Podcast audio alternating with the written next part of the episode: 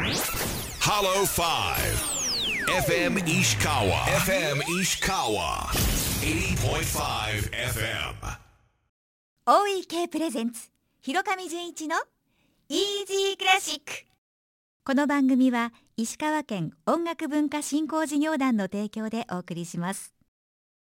いや広上さん1月もなんか忙しそうでっちゃいますすねね早いですね。早い早い。でもね1月結構こういうあの金沢の北陸の1月って寒いけど僕は好きなんですよ。僕あの両親がほら富山だったからそうですね。あの割と北陸の冬は知っててえでお魚も美味しいしお酒も美味しいしこうほっこりするじゃないですか。ですね。ね、だから、まあ寒いですけどね、はい。でも皆さんあの風邪などひかぬように頑張ってくださいね。本当。ですね。はい、さてさて。はいはいオーケストラアンサンブル金沢と活動していて、うん、普段思うことをちょっと聞いてみようかなと思うんです。あのねもう本当に仲間でしょ、はい。あのオーケストラのメンバーで、ええ。みんな一人一人ね技術を持った職人さんたちだけれども、ええ。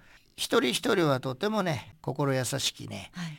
えージェントルマンであり淑女であるわけですよ。レディーズであるわけですよ。うん。とにかく私としてはおオーケストラアンサンブル金沢のアーティスティックリーダーに、えーなってからですね、はい。少しでも金沢あ石川あるいは富山福井新潟を含めて北陸の方たちにね愛されるオーケストラもっともっと愛されるオーケストラあるいはもっともっと知ってもらいたいうん。もっともっとおじゃあ聞きに行こうかとはい。思ってもらえるオーケストラになってもらいたいなと日々願いながら活動しております。だって駅降りたら。そうよ目の前に石川音楽堂があるし、ね。春はね音楽祭でええ。みんな人にやってるんですけれども、まあ一年中活動してますんで、はいえー私の看板もありますし、はい。池部先生や野村正也先生の看板もありますから、うん。ああこいつかと思っていただいて、こいつかこいつかあの 駅降りたらうん、あのお相撲さんたちの横に広上さんいましたよ。あそうねすいません、はい。僕は関取じゃないんですけど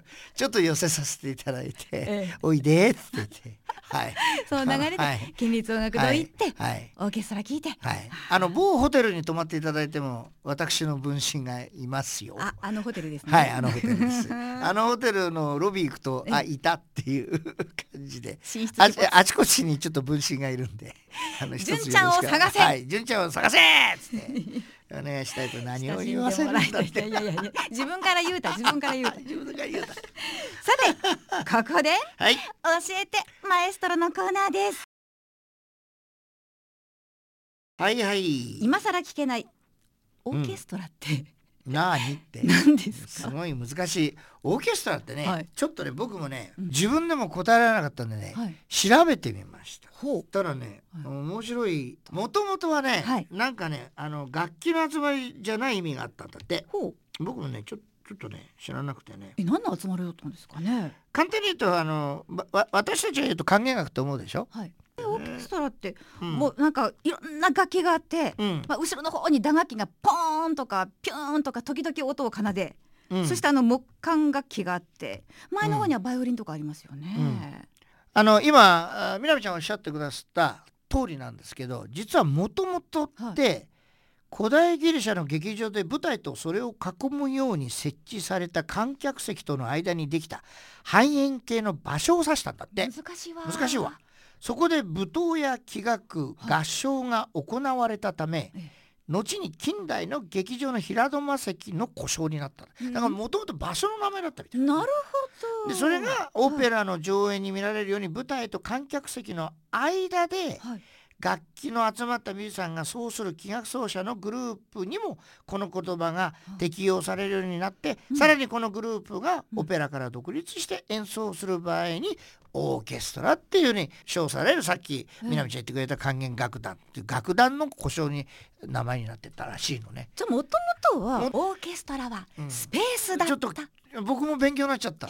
僕も知らなかったね。じゃあもともとこんな大人数じゃなかったのかもしれないですね。ということらしいですね。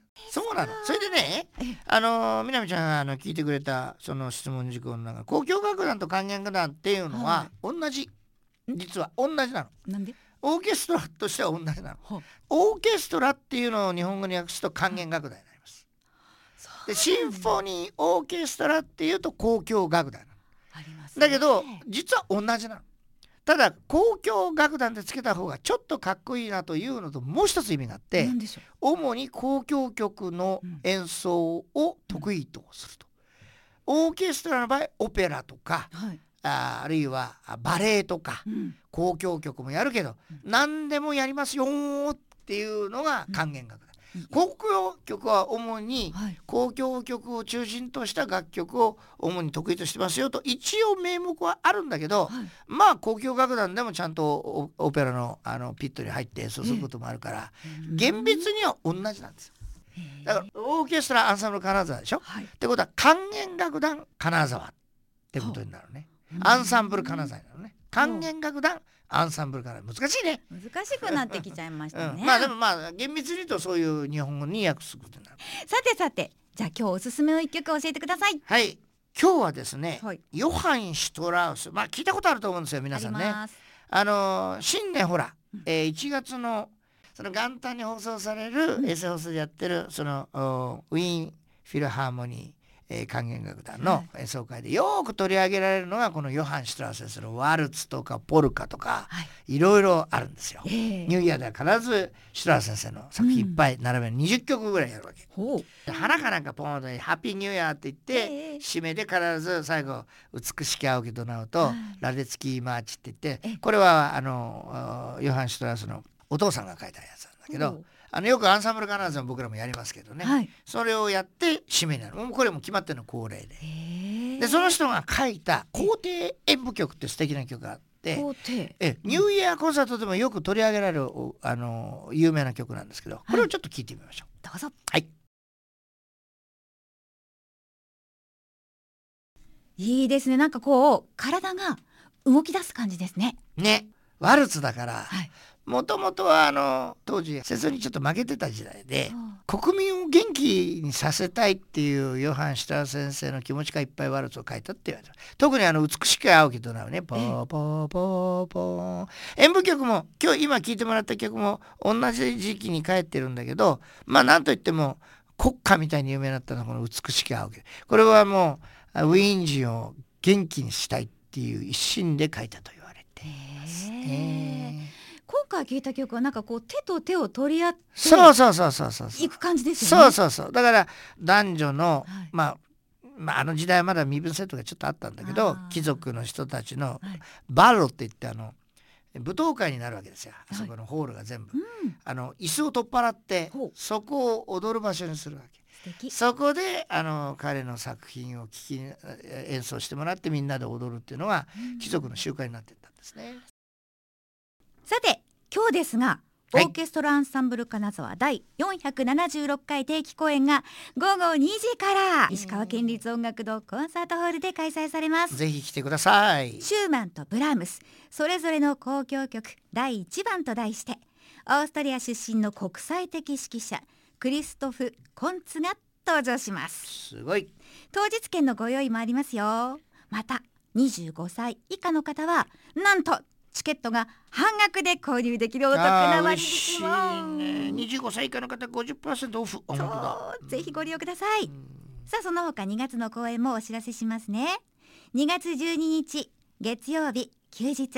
午後2時から石川県立音楽堂コンサートホールにて和洋の響き4 2月18日日曜日午後2時から石川県立音楽堂コンサートホールにて道吉大井系の歴史を込めた直球ど真ん中と題し第477回定期公演が開催されます。大井系景観指揮者の井上道義さん。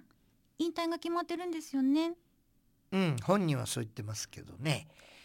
えー、しないでほしいですね。本当ですね、お見逃しなく、はい、ありがとうございます。詳しくはオーケストラアンサンブル金沢のホームページをご覧ください、うん、OEK と検索してくださいみなみちゃんありがとうね。いつもね、こうやって宣伝してくれて、おいけハッピーです。忖度です、はい。は い